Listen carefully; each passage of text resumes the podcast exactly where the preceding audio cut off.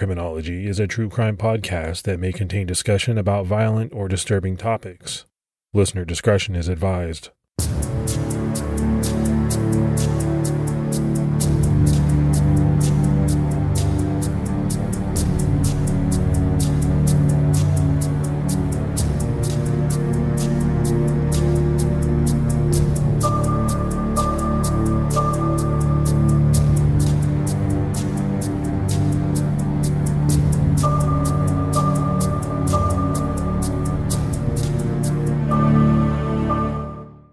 Everyone, and welcome to episode 242 of the Criminology Podcast. I'm Mike Ferguson. And this is Mike Morford. Hey, Morph, what's going on with you, man? Uh, not a whole lot. Just celebrated my 26th anniversary. Had a nice day with my wife, so that was fun. A little bit of downtime to, to celebrate with her. What's new with you? Nah, man, that's that's really cool. I am coming up on um, number 27 this year. So you and I have been married about the the same amount of time. Yeah, it makes you feel old when you think it's a quarter century plus. You start saying, "Ooh, No, it just means we got married pretty young. That's Yeah. that's what that means. that's it." But uh, no, every, everything's good on my end. Let's go ahead and give our Patreon shout outs. We had Fiona O'Sullivan, Jeannie Enzi, Dorothy Ann Bakioki or Bakiochi, and Jonice Eves Roberts. So it's a lot of great new support. We really appreciate it. Yeah, thank you so much to everyone that takes the time to support the show. We can't thank you enough. And for anyone else that would like to support criminology, you can do so by going to patreon.com slash criminology. All right, buddy, it's time to go ahead and jump into this week's case. And this is a case that investigators have considered solved for over two decades the December 1998 murder of Julie Jensen in Pleasant Prairie, Wisconsin. But despite this thought by investigators, despite a trial, a conviction 15 years ago, this case is currently being heard in court at the time that we're releasing this episode. This time around, though, a crucial voice will be missing from the trial. And that voice is from Julie in the form of a letter that she wrote before her death. The letter was allowed into trial in 2008. And in it, Julie voiced concerns and fear that her husband, Mark Jensen, may try and harm her. With no way to confront his accuser, who was dead, Mark's eventual conviction was overturned as a violation of his rights. The trial in 2023 will not include this letter. The jury will not hear Julie's own words about the fears she was having before she died. Sometimes Mark Jensen and Julie Griffin are described in news reports as high school sweethearts, and sometimes as college sweethearts. They both ended up taking classes at the same college, University of Wisconsin, Parkside, in Kenosha, Wisconsin, in 1976. They also both worked at Sears. Julie wanted to take nursing classes, so she transferred to the University of Wisconsin Oshkosh, and Mark followed her. Mark and Julie painted houses together for extra money, calling themselves university student painters. During Julie's final college semester, she dropped out. According to Mark, it was due to a serious bout of depression. After graduation, Mark worked as a stockbroker. The two were married on April 14, 1984, and set their sights on starting a family. In 1991, they had their first son, David. In 1995, their second son, Doug, was born. Life was going as planned for the Jensen family. In April 1998, Mark was hired as the branch manager at the firm Stifel Nicolaus at their Racine, Wisconsin office. By then, Mark and Julie had been married for 14 years, and together with their young sons, who were 8 and 3 years old, they made their home in Pleasant Prairie, Wisconsin, a town of about 20,000 residents, 40 miles south of Milwaukee. In early December 1998, Julie Jensen fell very ill. She was having trouble breathing and she was very lethargic. On December 3rd, around 4:30 p.m., Mark found Julie deceased in their bed and he called the authorities. When police arrived and surveyed the scene, they were suspicious of Julie's death almost immediately. There were no injuries to her body and no apparent reason that she should have died as a healthy 41 year old woman. Because of their suspicions, investigators took precautions in case this was a homicide and not an unforeseen natural death. They examined the scene and tried to capture and document it as best they could. Julie was in bed, lying on her left side awkwardly. Her left arm was extended underneath her, with her hand near her thigh. Her body weight squished her arm underneath her. It didn't look comfortable. It didn't look like a natural sleeping position. The left side of her face was buried in the pillow. Rigor mortis had fixed her nose and mouth in an awkward position, pushed to the side. By the time of the autopsy, they had settled into a normal position. So right away, Morph, this kind of, you know, jumped out at me. Police show up, they find a 41 year old woman dead, but they're suspicious. And so, you know, they, they treat this not as a natural death, but possibly a homicide, which means they're going to go about what they do very differently. They're going to be more precautious. I mean, you're talking about how you handle evidence and and and is it even evidence? This this is something that, you know, really kind of struck me as how do you make that determination or do you just play it safe? Yeah, I think most of the time investigators will treat a death that they feel suspicious about you know with care that it could be a homicide until something else proves that it's not so i think they err on the side of caution and we have to remember this isn't somebody who is dying of cancer and hospice care or had someone coming to the home to help them through their last days and had known illness this was a healthy 41 year old uh, wife and mother that by all accounts shouldn't have died suddenly like this. So I think they had uh, a, a good reason to be suspicious right from the beginning and treat it as suspicious. Well, the one thing I will say is that if you handle the scene as though it possibly could be a homicide, if it turns out not to be, is there really a downside? And my thought is no.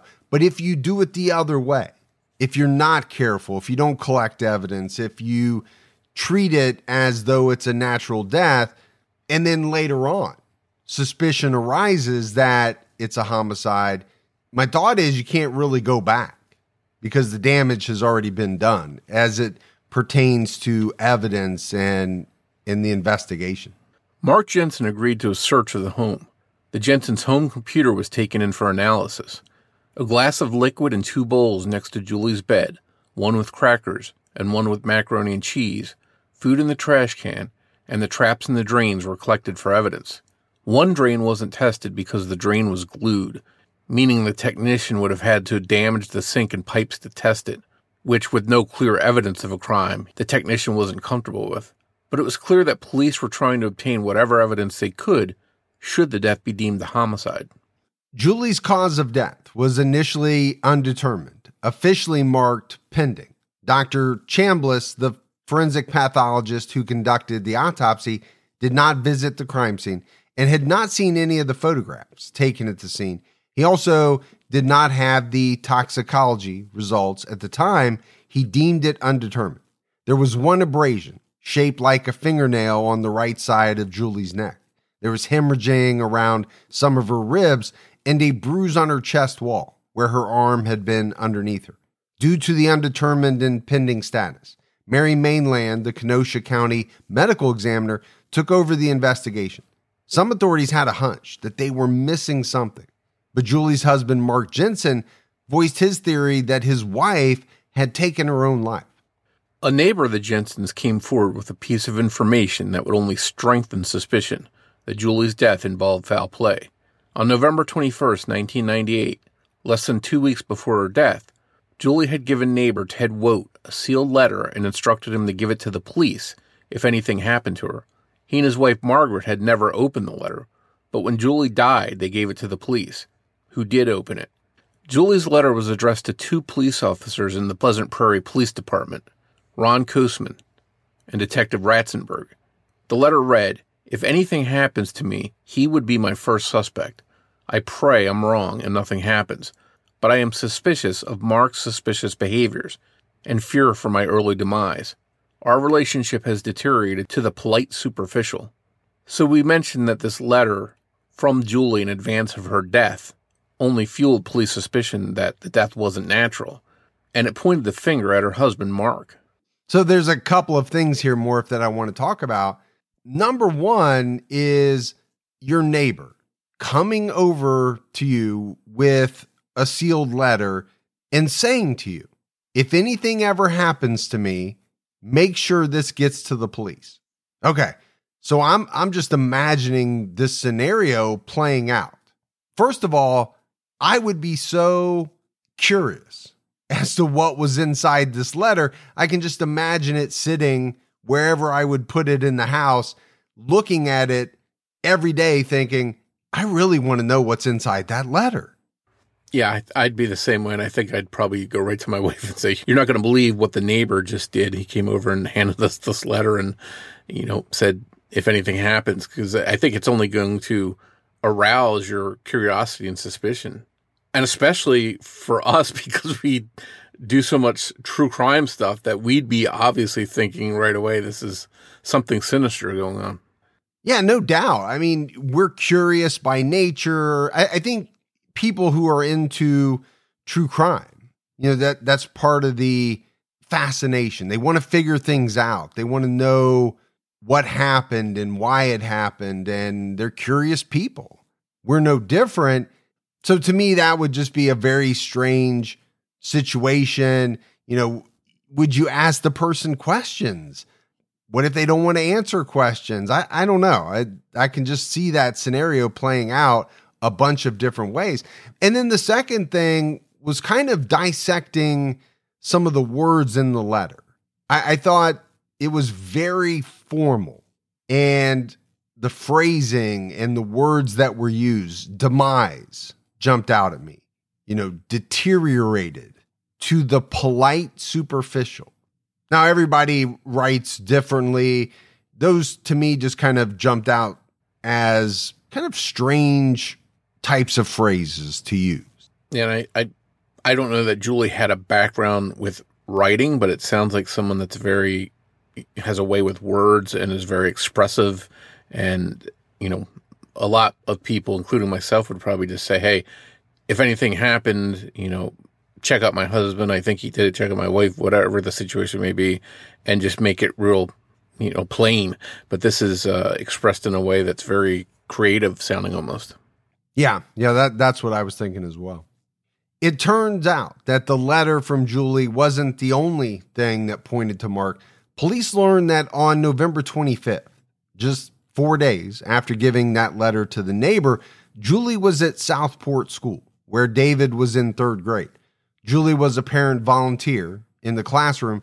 That day, Julie told Therese DeFazio, David's teacher, that she was afraid that Mark Jensen was going to kill her. She explained to Therese that she had found a handwritten list of items in Mark's private planner with syringes, razors, and drug names. It looked to Julie like a shopping list of things Mark could use to kill her and things that they didn't normally buy. This made Therese recall a time that Julie complained that Mark was hiding things on their computer.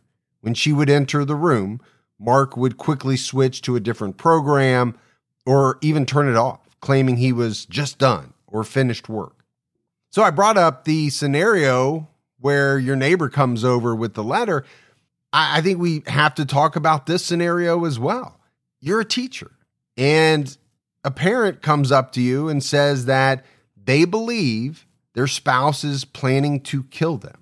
Okay, that's not going to happen in a normal day. I can tell you that. My wife's a teacher. Never once has she come home and over pizza told me a story that even remotely resembles that. And what do you even do more with that information? Yeah, I don't, I don't know. I maybe your wife would know better, but in, in a teacher's position, if that's a real concern and there's a possibility of violence in the home, is that teacher supposed to contact the police and say, "Hey, you know, I fear for the safety of this child. What do you do?" I don't know what the protocol is. I'm sure we have a lot of teachers that listen, and they'd probably have a better idea. But it, it may have been a time when she could have done something, not laying any blame at this teacher's feet, but I, I wonder if there had been some kind of police interaction here, if that could have prevented this from happening. Well, I, I think if Julie would have said that she feared for David's safety, then then maybe the teacher would have some type of responsibility at that point. But that's not what happened. You know, the, the teacher is not responsible for Julie. So I, I don't think there's anything that the teacher did wrong. Could you say, well, could she have gone to police? Well, sure. But would most in that situation? I don't know. Yeah. I don't think so.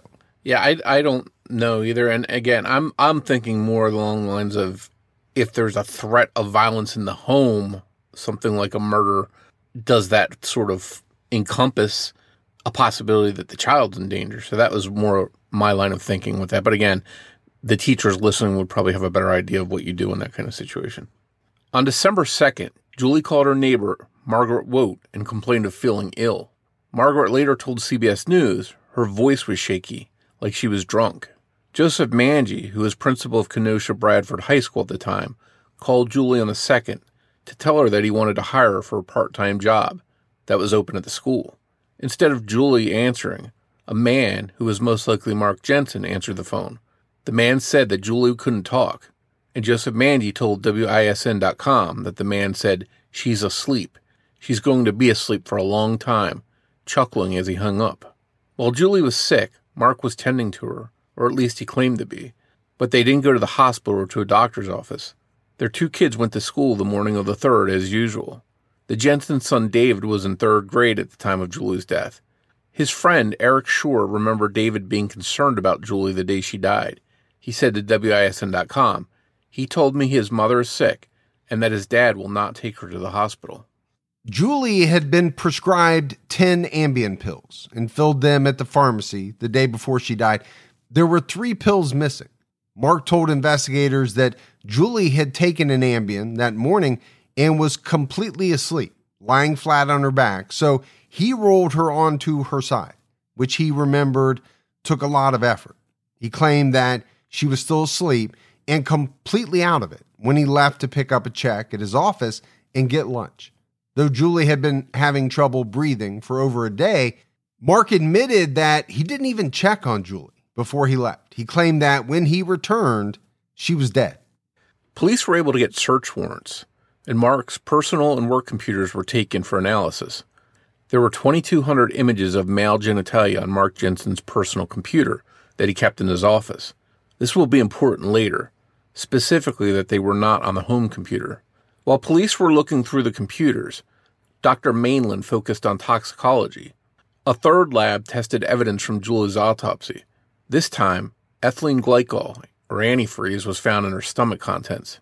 Ethylene glycol, usually in the form of antifreeze, is deadly because it makes your kidneys shut down, which makes everything else shut down. It's the metabolites of ethylene glycol as it breaks down in your body that begins this dangerous process. So immediately upon ingestion, nothing happens. It has a very sweet taste to it, meaning that unlike other poisons, when you drink it, you wouldn't necessarily realize it was poison, since it wasn't bitter. A person with antifreeze poisoning would start to feel drunk, drowsy, nauseous, and eventually lose consciousness. If untreated, they would die.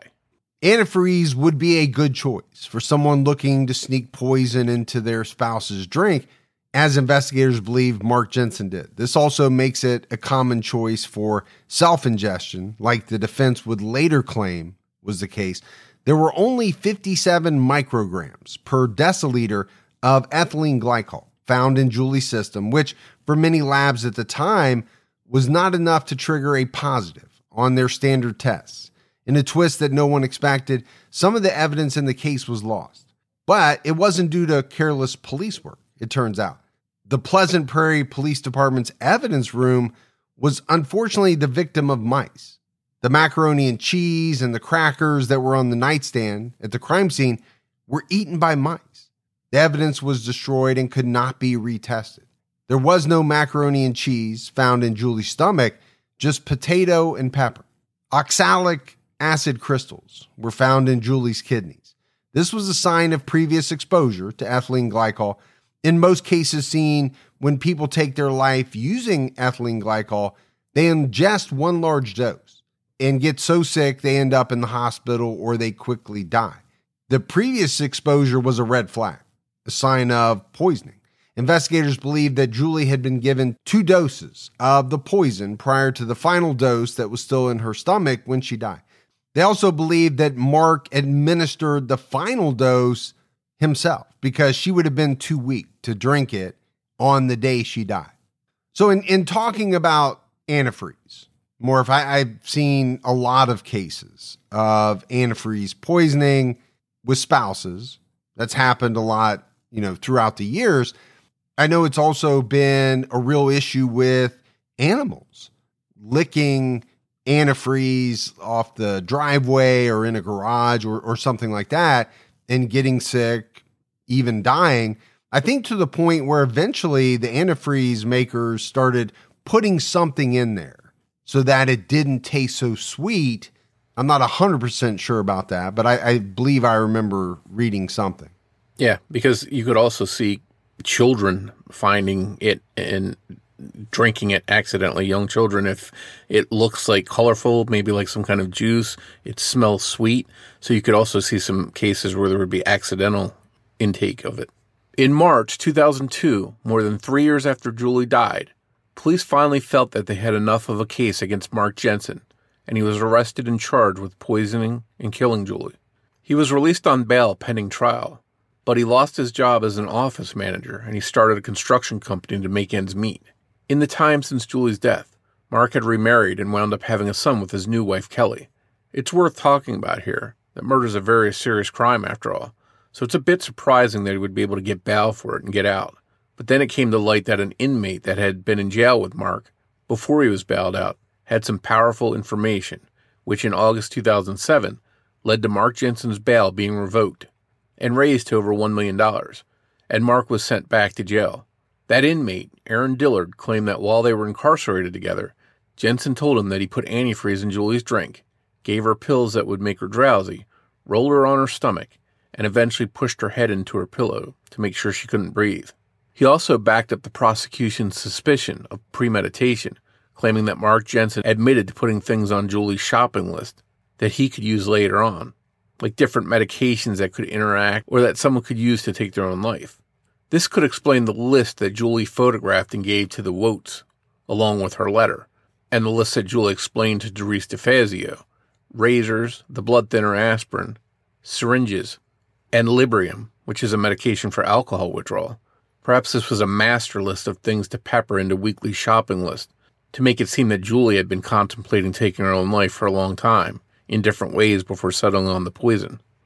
Isn't it amazing that we live in a world where you can get anything you need when you need it right to your door? With DoorDash, you can get pretty much anything. And whether you're sick and you don't feel like getting out of the house, DoorDash has you covered. Maybe you're at a party and you run out of alcohol or ice or something like that, but you want to keep that party going. You need a little assist. DoorDash has you covered. Sometimes my wife and I, we just don't feel like making dinner. We're tired we want to watch a show, that's when we hit DoorDash. DoorDash makes it easy to get the food that you want without all of the hassle. And I'm always amazed when I go on DoorDash by the selection. You know, whether you're in the mood for fast food or something a little fancy, maybe a nice steak. I know around me, they have just about everything. The hardest part for my wife and I is deciding on what we both want. That's the only trouble we ever have. DoorDash, your door to more. Download the DoorDash app now to get almost anything delivered. Must be 21 and over to order alcohol. Drink responsibly. Alcohol available only in select markets. So, this claim by this inmate about what Mark Jensen supposedly said is one thing, but Edward Cluck, a co worker of Mark Jensen's, claims that at a work conference, when they had been drinking, Mark started talking about his affair, wanting to get rid of his wife, undetectable poisons, and mixing Benadryl with antifreeze to ensure death. It turns out that traces of Benadryl and Librium were also found in Julie's stomach. So here you have two different people claiming that Mark Jensen talked to them about poisoning his wife. On January 3rd, 2008, Mark went on trial for Julie's murder. This trial lasted six weeks. At trial, the prosecution laid out their case and pointed out that Julie's final cause of death was ruled smothering with ethylene glycol ingestion as a factor. Prosecutors believe that Julie lost consciousness after the boys left for school the day she died. Mark rolled her from her back onto her stomach, not bothering to arrange her arm in a more comfortable position. With her face in the pillow and her already labored breathing, he then left to run errands, planning to find her dead when she got home. According to the prosecution, it was their belief that when he did get back, though, Julie wasn't dead. She was alive and even seemed to be improving, recovering from the poison. Her breathing was normal again, not as ragged and gasping. According to them, Mark knew he had to kill her before the kids got home from school because they were worried about her and would want him to take her to the hospital. The prosecution theory that Mark sat on Julie's back and pushed her head into the pillow until he was sure she was dead. This theory was developed because inmate Aaron Dillard's claim of Jensen's story matched up with the evidence, particularly the bruise on her chest from her arm. Just laying on her arm shouldn't have caused that deep of a bruise. The prosecution also pointed out that the Jensen's home computer had been used for many searches that investigators believe proved Mark was plotting to kill Julie for a long time before her death. In mid October 1998, there was a search for botulism in low acid canned foods, and someone was reading about mercury fulminate, an explosive. In early November, physician assisted suicide was searched for, and someone read about toxicology. In the early morning hours of November 29th, before 6 a.m., someone visited sierraantifreeze.com. On December 2nd at 6:23 a.m., someone read about ethylene glycol poisoning. At 10:47 p.m. that same day, someone was reading a website about antifreeze poisoning. The prosecution told the jury that the person who was doing all of these troubling searches was Mark Jensen. Now, you never know how a jury is going to view stuff like this, but you know, on the surface, you would look at it as pretty damning, I think, if you believe that it was Mark Jensen who made these searches, as the prosecution claims, then it's not looking good for Mark Jensen. Now, of course, the defense is going to say, well, it was Julie because they're going on the theory that she poisoned herself. She she took her own life. Yeah, those browser histories always come back to haunt someone in a case like this. You know, it's it's kind of hard to explain if you're if you're looking up something, for example, of natural gas explosions uh, kill family or something like that, and all of a sudden your house blows up in some kind of natural gas explosion that day, then you know that's kind of too much to be a coincidence. And I think something like that is something that jumped out to the investigators here.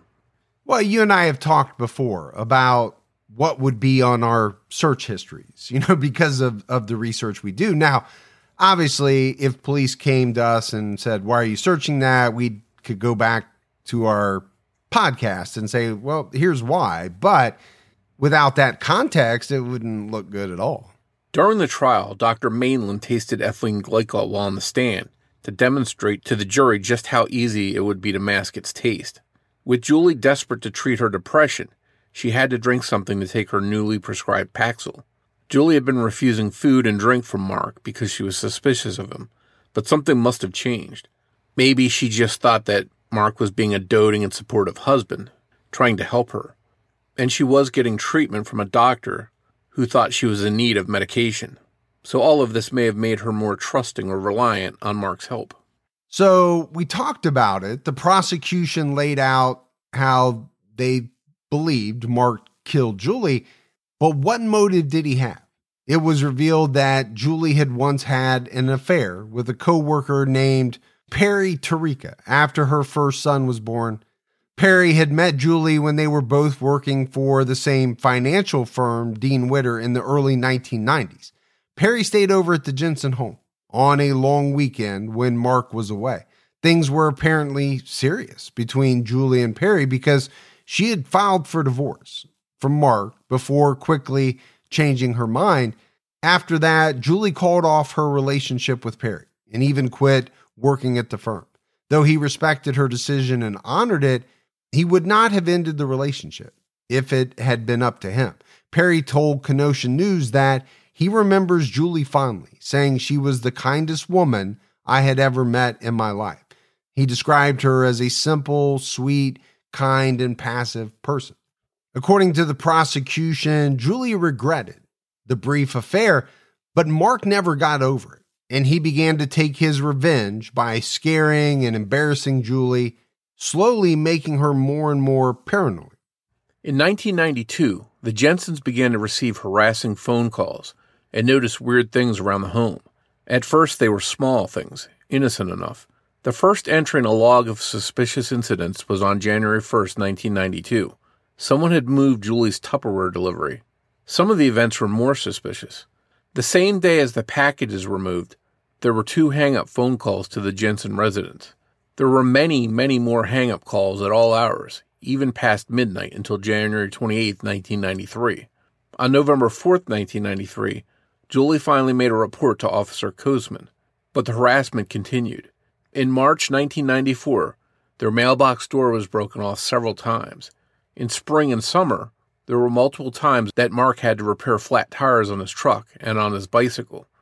On Christmas Eve 1994, during the four hours they were away from their home, their Christmas lights were vandalized. In the summer of 1995, their boat battery was tampered with. There were more hang up calls in October 1995. During November and December of 1995 and January of 1996, Mark received many hang up calls at his office and found pornographic photos in and around the house as if someone had been breaking in and leaving them, but taking nothing. These pornographic photos were of women engaged in oral sex on men and on women, and of male genitalia. There were even pornographic photos left on Mark's truck. Something made the Jensens change their locks twice, once in 1991 and once in 1996. On February 13th, 1996, Julie made her 96th report to Ron Kozman. This is why Julie knew the names of officers and detectives at the police department, the names she included in her letter that she gave her neighbor. Julie had the officers on speed dial. Investigators suspected Mark Jensen had been responsible for this reign of terror, but Mark claimed it was Perry Tarica who was angry with Julie for ending their relationship. We mentioned earlier that police found photos on Mark's computer of male genitalia, 2,200 photos in all, sorted in folders by size. Police felt Jensen was certainly capable of supplying the photos used in the harassment. At one point, Julie had an envelope of photocopied pictures. She said that they were pictures of her engaged in intimate acts. It seemed as if she thought someone had taken pictures of her and Perry Tarica while they were having sex. Officer Kozman viewed the pictures and confirmed that they were not of Julie. They were multiple different women, though they did somewhat resemble her. Mark was skilled with computers. He was able to build his own computer from scratch, something many people can't do. So Mark was tech savvy and Julie once told Perry Tarica that Mark had placed cameras in the home to record her and recorded her phone calls. This may be why she thought those photos of women performing sex acts could have been her. She wasn't sure where the cameras might be in her home and couldn't be sure what they had caught her and Perry doing. So I, I think we need to dissect some of this stuff more.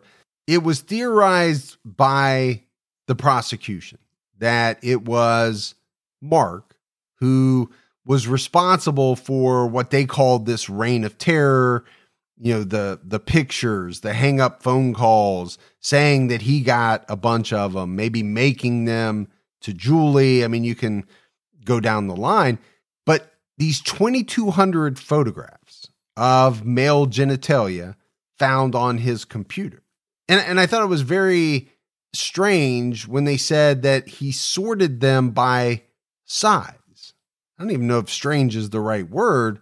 There, there's really only a, a couple of explanations, right? Either he enjoyed looking at male genitalia or he was collecting them for what he was doing to Julie.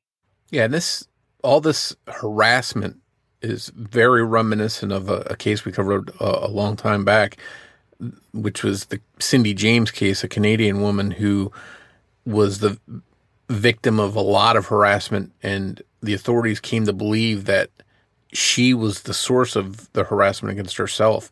So anytime you have a, a possibility that uh, there's this reign of terror and it's coming from the people, in this case, multiple people, this couple, that's coming from within their home, that's an interesting dynamic. It's not something we see a lot. So while we're talking about this, that definitely came to mind. Well, the other thing that jumped out at me is that, you know, this spanned a good number of years, like, you know, three or four years. And some of the stuff I thought, okay, Tupperware being moved. All right. Could somebody have done that? It wasn't really what you would consider part of a reign of terror. Could kids have repeatedly broken their mailbox door off? Yeah, absolutely. Flat tires, I get them. So some of the stuff, when you think about the pictures and, and all that, absolutely someone's doing that. Some of the other stuff could have just been things that we all kind of experience. But when it's all kind of happening with the hang up phone calls, you tend to maybe roll it all into or lump it in together. The Jensens got a caller ID box, which would allow them to see who was calling if the person on the other end had it enabled on their phone. Many of the calls, especially the hangups, were out of the area with no name or number available. Julie began to meticulously log every call and many other daily occurrences as well. In 1996 and 1997, the calls, the pornographic photos, and the Christmas light trashing continued. Some of the calls to the Jensen home weren't hangups. Some were a, woman asking if Mark could come play. Julie always answered that she had the wrong number. The calls to Mark's office increased, and both Julie and Mark began to notice people watching them. Julie began to write down information on vehicles in the neighborhood that she saw driving strangely and people she saw walking. So the call from a woman asking if Mark could come out and play, if Mark is somehow involved in this, then that means he has an accomplice that's willing to call him at his home and say these things. But if it's if he's not involved, then who's doing this? And if you're the defense, then maybe you have some valid points in asking was there some kind of stalking going on because you have this continued level of harassment and I think it would be a valid question to ask if if this was really going on and Mark didn't have involvement in it. Yeah, absolutely. Right. The prosecution is going to say this is all Mark. Mark is orchestrating all of the hangups, the the woman calling, the photos, and the defense is going to say, so who's this woman? If Mark put her up to it, who is it? again, it's all stuff for the jury to digest. And, you know, at the end of the day, they're the ones who have to weed through all of it. So if Mark Jensen was somehow behind all of this harassment because he was upset with Julie for having an affair, he needed to look in a mirror because he too had an affair of his own with a coworker named Kelly. Mark and Kelly's correspondence began to really get flirty and frequent in October 1998. They even started talking about the future, with Kelly emailing Mark, I think it would be a piece of cake and a joy taking on all three of you, referring to Mark and his sons, David and Doug, if Julie was out of the picture. We do have to point out that Kelly sent that email in response to an email from Mark discussing that topic. It wasn't her suggesting that Mark should bump Julie off. But as Julie had ended her affair with Perry, Kelly wanted to cut hers off with Mark Jensen. She wanted to try and work things out with her husband, who was also named Mark, Mark Griman. And he had noticed a change in his wife Kelly since the affair started with Mark Jensen. Mark Griman and his wife Kelly spent Christmas of 1998 together, but in January 1999, they had a huge argument that ended with Kelly leaving for good. Kelly visited Mark Jensen in Pleasant Prairie soon after. Less than one month after Julie's death, Julie's son, David's friend, Eric, recalls meeting a woman named Kelly and seeing her lying on the bed in Mark's bedroom. he could see Mark standing near the bed with no shirt on. It was clear that Mark Jensen and Kelly were still involved at the time of or very soon after Julie's death. In March 1999, Kelly rented an apartment in Kenosha, Wisconsin, and moved there. Mark and Kelly got engaged in February of 2002. They were married in 2004. As their relationship progressed, Mark asked Kelly about her prior sexual relationships. This was more than the normal, how many people have you slept with question. He asked Kelly to describe in great detail their genitalia and the acts that they had performed. Mark even took notes on these conversations, unbeknownst to Kelly. At trial, defense attorney Craig Albee put forth the theory that Julie had accidentally taken her own life. He theorized that Julie meant to frame Mark for her attempted murder because, like he had been upset with her for her affair, she was upset with Mark for his.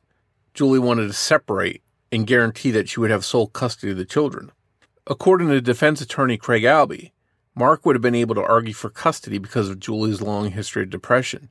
She had been seen by a doctor for depression multiple times, and her doctor had prescribed her an antidepressant just two days before her death, and she had a history of treatment for depression since college.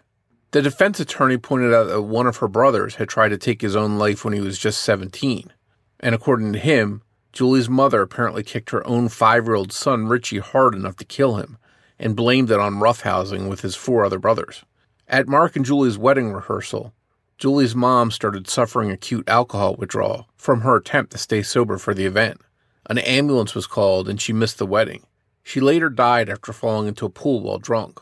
All of this was presented by the defense to paint Julie in a bad light and lay down some reasonable doubt that Mark would have killed her.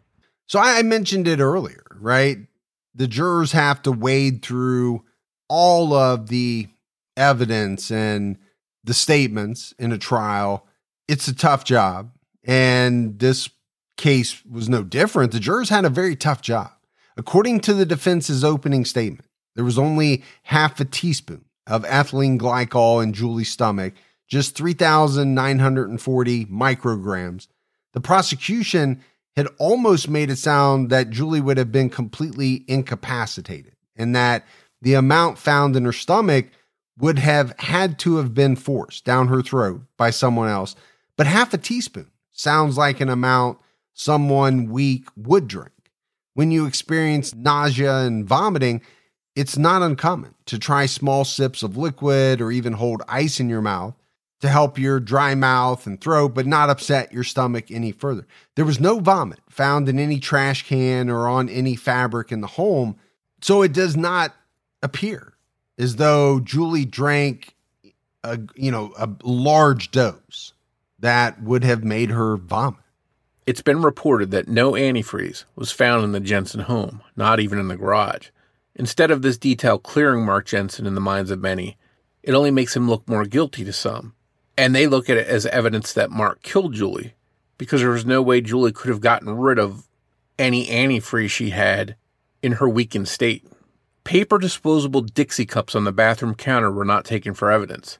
Nothing in the fridge, none of the liquids inside were tested for antifreeze. Investigators collected Playboy magazines from a shelf in the garage, but did not inventory or collect the contents of the bottles on the shelves near them.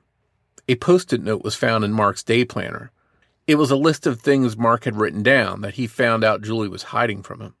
So, more if we talked about the police kind of treating this as a possible homicide, collecting evidence, then you find out that they collected Playboy magazine, but didn't collect liquids on the shelf for testing. Okay. What evidentiary value are these Playboy magazines going to have versus all of the liquids in the garage when there's the possibility that someone could have been poisoned? That just doesn't make any sense to me. Now, perhaps those Playboy magazines, if they somehow were connected to the pornographic images that were found were sent to the Jensens, that might be of evidentiary value. But you're right. The the bottles nearby should have also been checked out to see if there's any traces of antifreeze or any other poisons in them. I think there's a big nagging question that we have to ask here. And it's why would Julie tell select people, right? We mentioned it, neighbors, teachers, that she was in danger, but not members of her own family who would have certainly tried to help her. Did she not want to worry them? Maybe she thought she was overreacting. Her brother, Patrick Griffin, told CNN if she would have come to any one of us for support, we would have helped her. Ted Wojt, her neighbor, owned a vacation home and offered to let Julie stay there with the children, but she said no. She instead stayed with Mark. Another question that comes up is if Mark had been trying to poison his wife, how long had it been going on?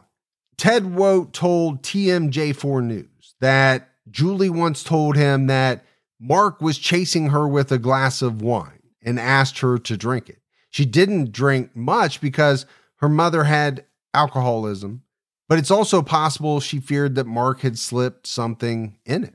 Mark Jensen talked with his new wife Kelly from behind bars about writing a book about his experience, getting rich, and moving somewhere together. Though he wrote a manuscript, the book never happened. On February 21, 2008, 48 year old Mark Jensen was found guilty of Julie's murder. He was sentenced to life in prison with no possibility of parole. Julie's letter to police was key in the jury's decision. One of the jurors, Sandra Schott, told CNN she left a roadmap to her murder and her murderer. In March 2009, Kelly filed for divorce from Mark. In 2010, Mark Jensen's conviction was upheld on appeal. In 2012, Kelly moved out of Wisconsin, and she's since remarried. On December 19, 2013, Mark Jensen's conviction was overturned because Julie's letter was ruled to be testimonial and this meant that Mark would have had the right to confront Julie about what she wrote in that letter. But since she was dead, he couldn't do that. This is kind of a strange legal issue that went back and forth. Julie's letter was written before the crime in question took place. Because of that December 2013 ruling, Mark Jensen had to be released from prison or retried within 90 days. The prosecution appealed the ruling and were clear that they were going to retry Mark if the appeal did not go through because they did this within 90 days. They didn't have to release him, even though a second court upheld the reversal of conviction. In 2015, this ruling, this overturning of his conviction was upheld. His conviction was officially vacated in April 2021, but Mark was still required to make his $1 million bail pending trial, which he couldn't do. So he remained in prison. Finally, in 2023, the case went to trial again. And at the time of this recording, 63 year old Mark Jensen is still on trial. The trial is expected to last five weeks. Mark Jensen has a new defense team, but the same prosecutor who helped put Mark behind bars the first time is once again arguing for the state of Wisconsin as he has done since he got this case decades ago. This time, Julie's voice, or at least her words, won't be heard. Her letter is not admissible at this trial. How that plays a role in the outcome remains to be seen. So, Morph, as we wrap up this case, obviously there's a lot going on, has gone on over the years. You know, one thing I want to point out is that Mark Jensen's conviction was overturned in 2013. It took 10 years for him to be retried. I thought that was a very long time. And then, you know, you had the fact that his bail was so high that he had to remain in in prison. I know, I know the kind of the wheels turn slowly. We did have the pandemic. I'm sure that factored in, but 10 years, that's a long time. Yeah, we don't know all the legal wranglings and maneuvers that went on behind the scenes. And whether Mark Jensen is guilty or innocent, whatever the determination is, I think it's pretty clear that people do deserve a quick and speedy trial. Then again, since we don't know all the details, maybe it was his defense team that delayed this so long. Well, I, I think it might have been a little bit of both, right? Obviously, um, the state was trying to get this overturned conviction appealed. That didn't work. So I'm sure there was delay because of that. But I, I think, you know, this trial is going to be interesting. the result of it. One of the things that I look at is we're so many years later. And normally that makes it tougher for the prosecution. In most cases that we've done or cases that we've seen, it's hard for the prosecution to get another conviction 20, 30 years later because evidence gets lost, evidence degrades, can't be retested. You know, there's all kinds of, of different reasons for that. But in this case, you have Julie's letter, and it was such a big factor in the first trial. And now it's been ruled inadmissible.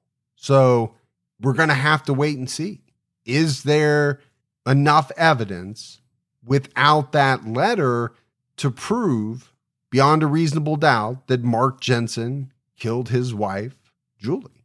If you love the show and you haven't done so yet, go out, give us a review, a rating. Keep telling your friends. That word of mouth about the podcast is huge. If you want to find us on social media, we're on Twitter with the handle at CriminologyPod. You can also find us on Facebook by going to facebook.com slash criminology podcast. You can also join our Facebook discussion group, Criminology Podcast Discussion and Fans.